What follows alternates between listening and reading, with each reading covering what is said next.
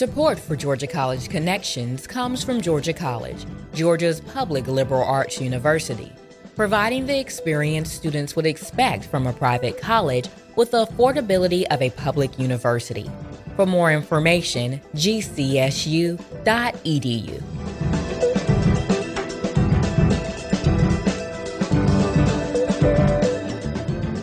Thank you for tuning in to Georgia College Connections on WRGC 88.3 FM.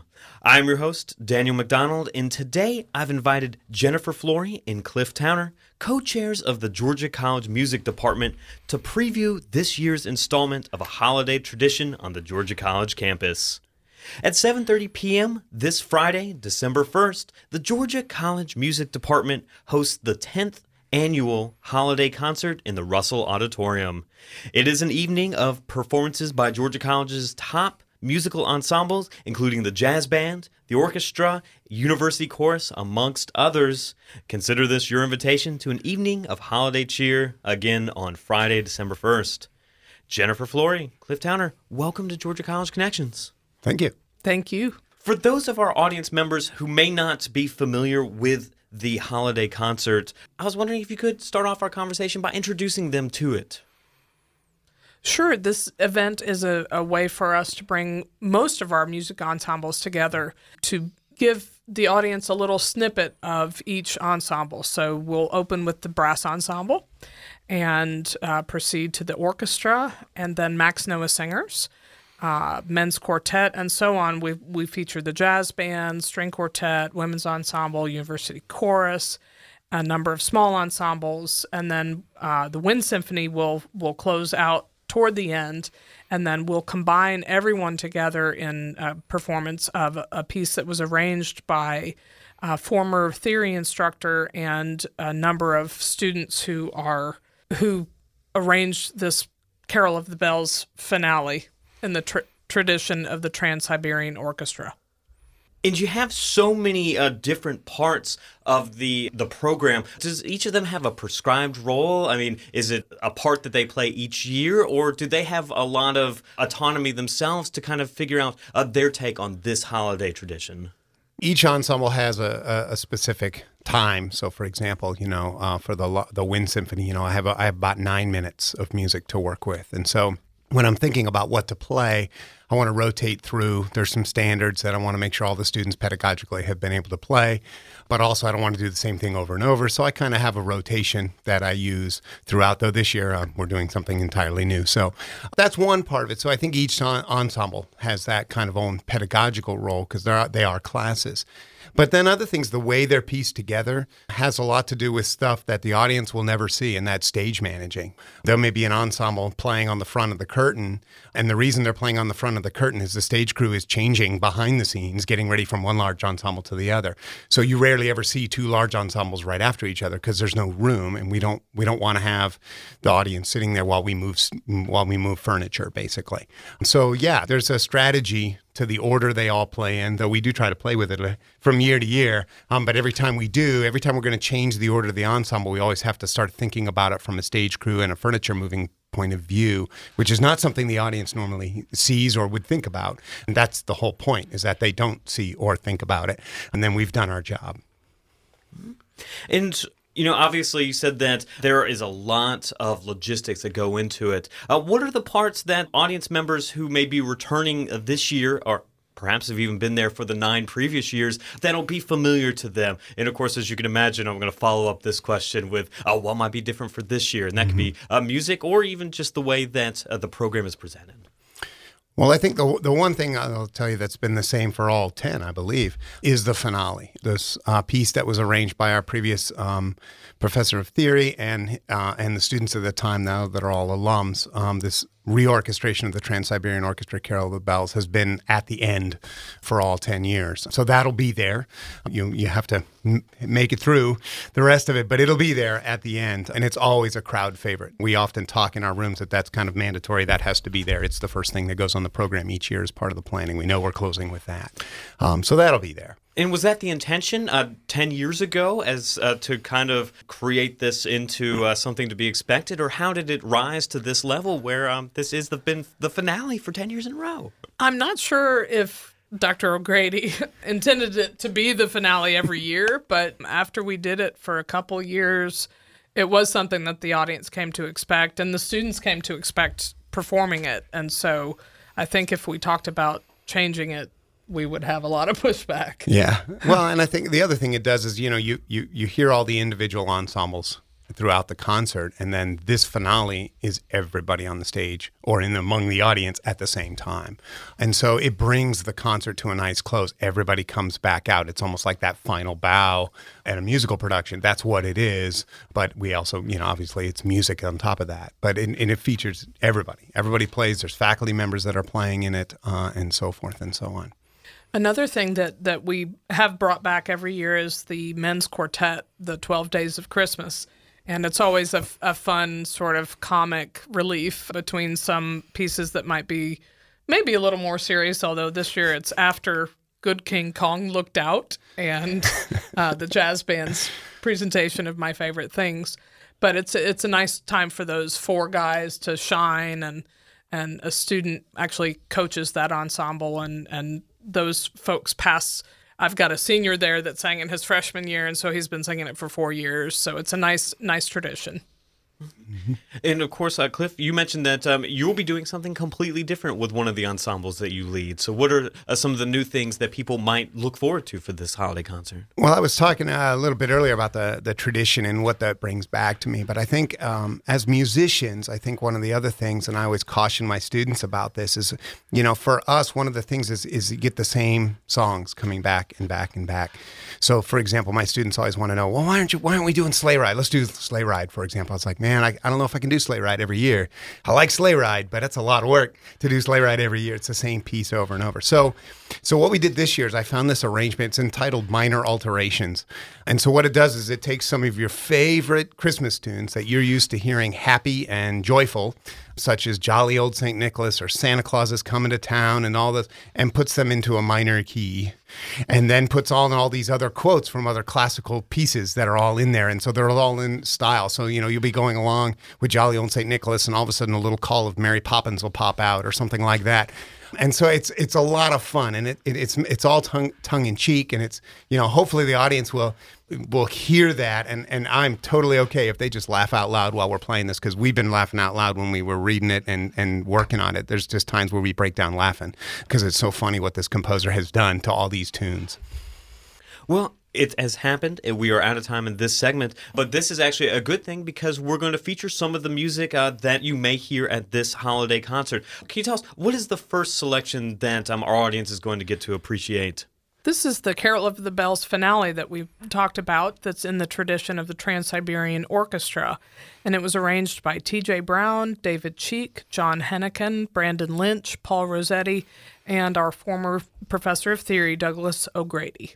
This is the Carol of the Bells. And if you're just joining us, we're of course talking about this Friday's holiday concert. It takes place at 7:30 Again, Friday, December 1st in the Russell Auditorium. I'm talking with Cliff Towner and Jennifer Flory all about it on this edition of Georgia College Connections.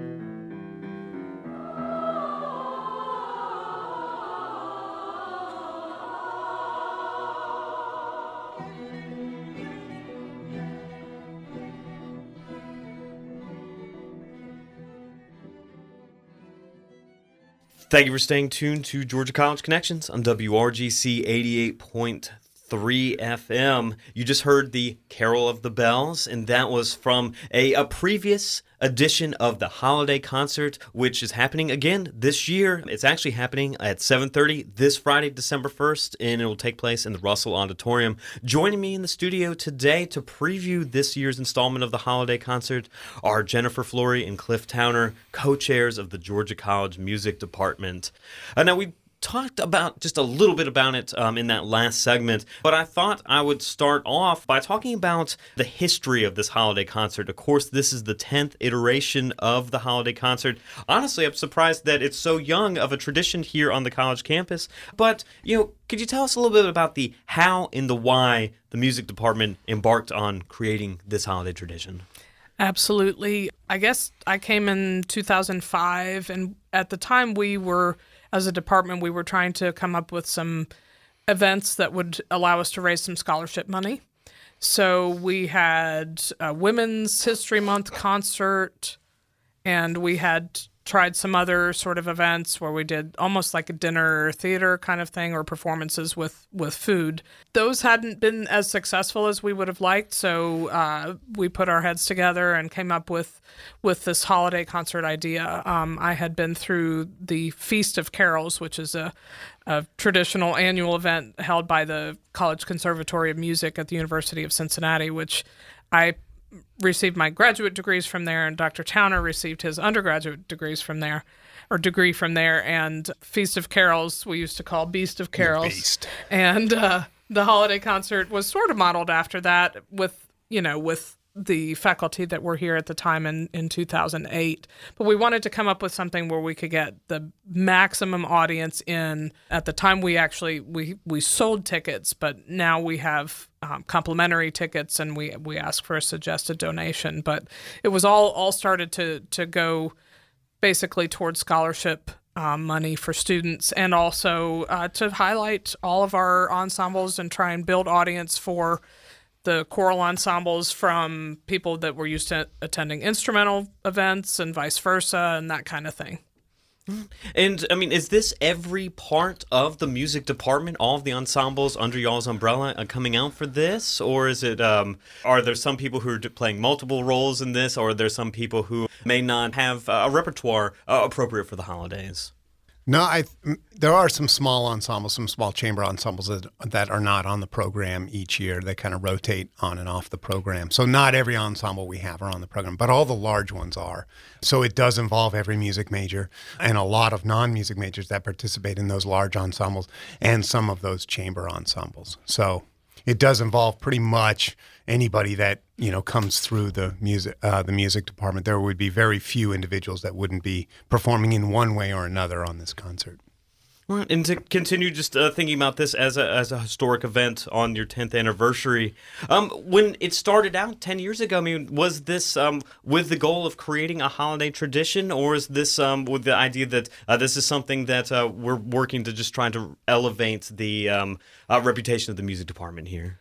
I think when we started it, we we thought, you know, if it goes well, we'll make it an annual an annual thing, and it did go well and I think for one year we may have had two performances, but we didn't have enough audience to really justify having it over two nights. Either that or I don't remember. Anyway, but but once we did it for a couple years, we decided, yeah, we definitely need to do this every year because again, it was something that that came to be expected by the community and you know, I have people come up to me at church and say, "When's the holiday concert?" You know, we definitely want to get our tickets, and that kind of thing. Well, and it is a big event. I mean, I remember having gone to it uh, a few years ago, and typically a Friday night on the Georgia College campus, especially this close to the end of the calendar year, it can be a very desolate place. But I mean, this really actually draws the crowds out to that. Um, as y'all were talking about um, the Feast of Carols uh, from y'all's alma mater, how do your students uh, view this? Is it that thing at the end of the year that they're always looking forward to, or is it that thing at the end of the year where they're trying to get all their priorities set? and you know get climb over this mountain just to get over the next one to get over the next one, then get home to Thanksgiving. well, I, I don't know. You, you probably have to ask them. They probably all give you a different answer. I can say that you know this normally it doesn't this year, but um, it normally falls in the last week of class. So it is a very, very stressful time, not only for faculty, but for the students too. A lot of their big projects are due during this. And then, you know, we have two dress rehearsals plus the concert. So three nights a week we're asking of their time. Fortunately, this year, you know, we're on the second to last week of the semester. So it's a little less. They have another week to go. Caught a few of them off guard, but that's all right. Um, so I think it actually works better here. But when it falls on the last week, yeah, I think it's a really stressful time. But the musicians that we have love to make music. That's why they're there. And so I think any chance they get to play uh, and make music, that they're, they're joyful to do that. Um, so even though it may be a stressful time and they may wish it was at a different part of the semester sometimes, I don't think anybody holds a grudge or anything or, or you know, looks at it coming looming going, oh, no, not that. I've never gotten that sense from any of, any of the students.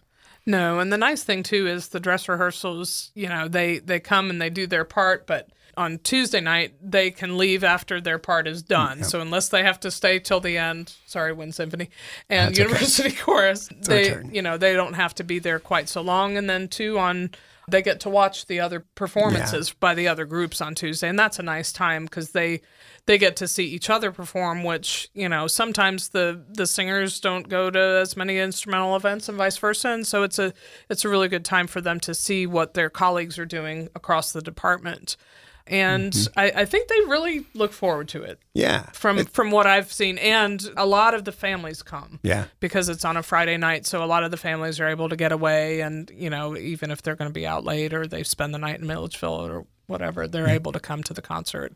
And it's nice at those dress rehearsals, you know, because the hall's empty for the most part, except just us. But the students start applauding for each other yeah. and stuff, and it's really kind of neat to watch them share and support each other.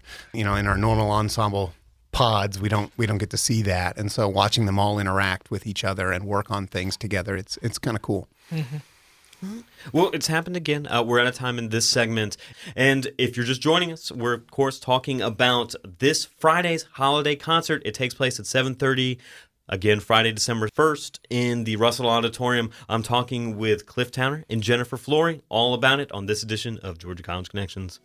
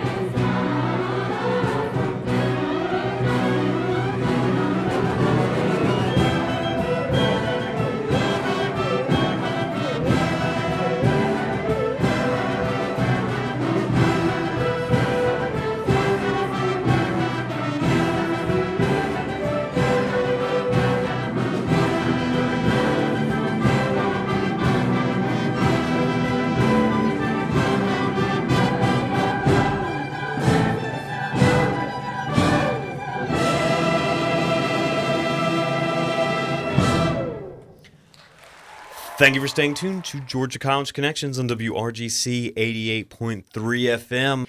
In the studio with me today to preview this year's 10th annual holiday concert is Jennifer Flory and Cliff Towner, co chairs of the Georgia College Music Department.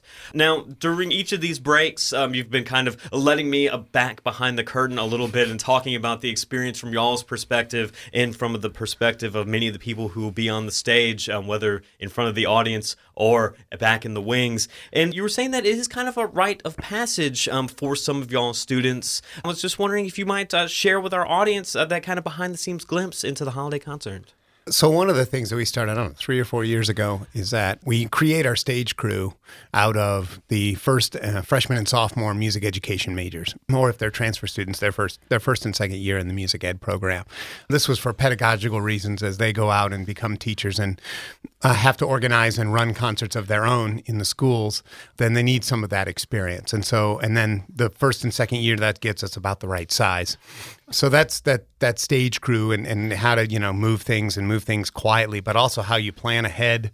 There's a lot of planning and stuff that goes on into that, and they're led by a graduate student. We have a, a, faculty member, Dr. Tina Holmes Davis, who who runs that stage crew and so forth from the faculty standpoint. But most of the labor is all done by the first and second year music education students. And you're talking about that rite of passage. I remember when I remind them of that each year, the music ed students. You know, I see the third years all smile like, yeah, this is my year. I get to go sit on the second floor Lanier for an hour before I come down and play, you know? And so I'm not constantly, constantly busy. And so they have that big smile on their face, like, yes, I'm done with the stage crew, which is kind of fun. It's fun to watch and see that. But but by the time they're done after two years of, of service and, and learning how that all works put together, we feel confident that they can go out and do that exact same thing over and over and over through their through their career path in, in music education. So I think it's an important aspect of their education that even though it never shows up on a course, you know, on a transcript. And of course, I mean, I saw those smiles between the two of y'all as y'all had that shared experience of, um, I'll continue to call it uh, the Feast of Carols because uh, I did not go through it myself. Uh, do you hear back from them after they've gone on and had some of their um, first experiences, uh, perhaps in y'all's shoes, about building up to where they are through experiences like this? Um, I don't know if I've specifically had any feedback about the the stage crew aspect of it, but definitely have have had contact with some of our alums who have gone out and been, you know, high school choral directors like Mitchell Moore over at Howard High and mm-hmm. Macon, who does Howard's Got Talent and mm-hmm um, his own like holiday concert and things like that. And I'm sure that that they use those skills that they you know formed in their years on the stage crew, and not just the stage crew, but also those are runners.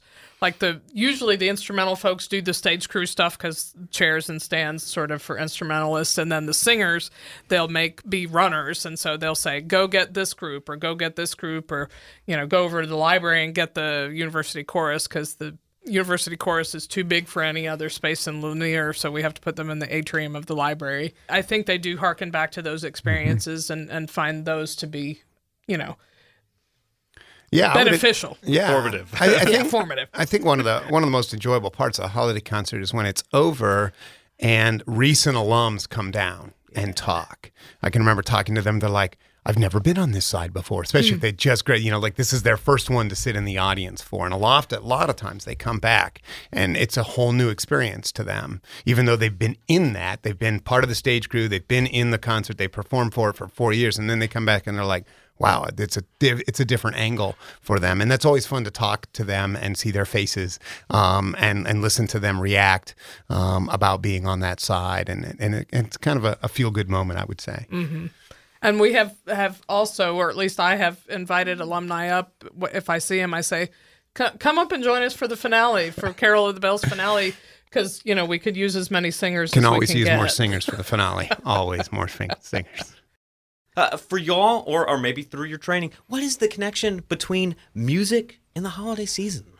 I don't know. For me, I, I don't know. I think music. One of the one of the powers of music is it has the power to transport you back in time so for me, when I hear particularly certain Christmas carols in particular, I can transport myself back to, to when I was young, growing up in the house. Uh, a good example of that is Sing Along with Mitch.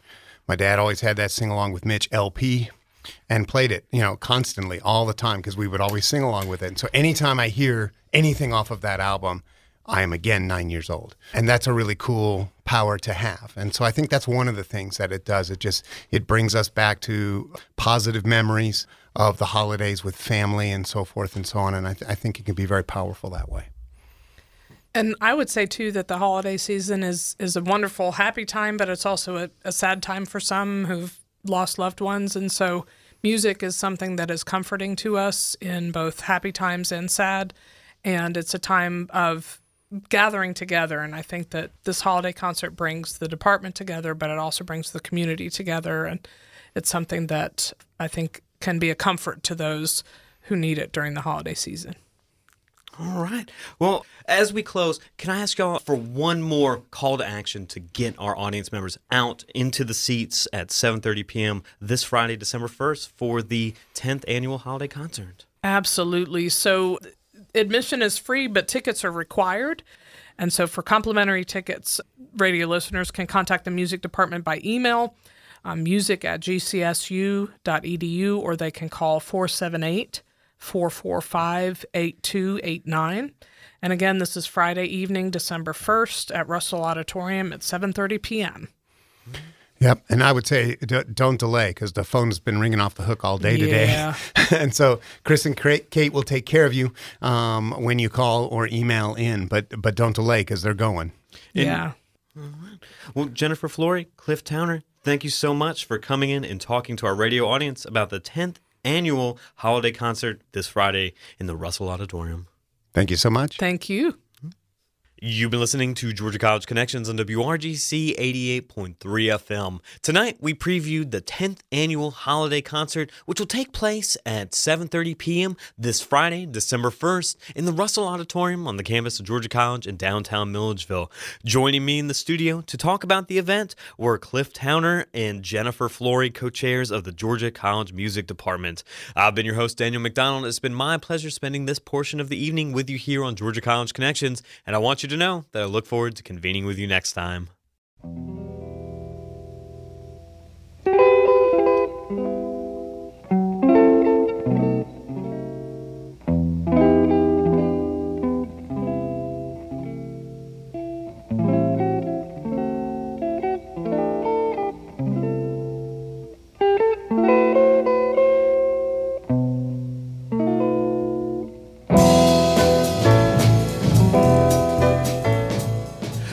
Tuned because up next we preview a special multimedia production of the Christmas classic It's a Wonderful Life. That's coming up on a new edition of Milledgeville Matters.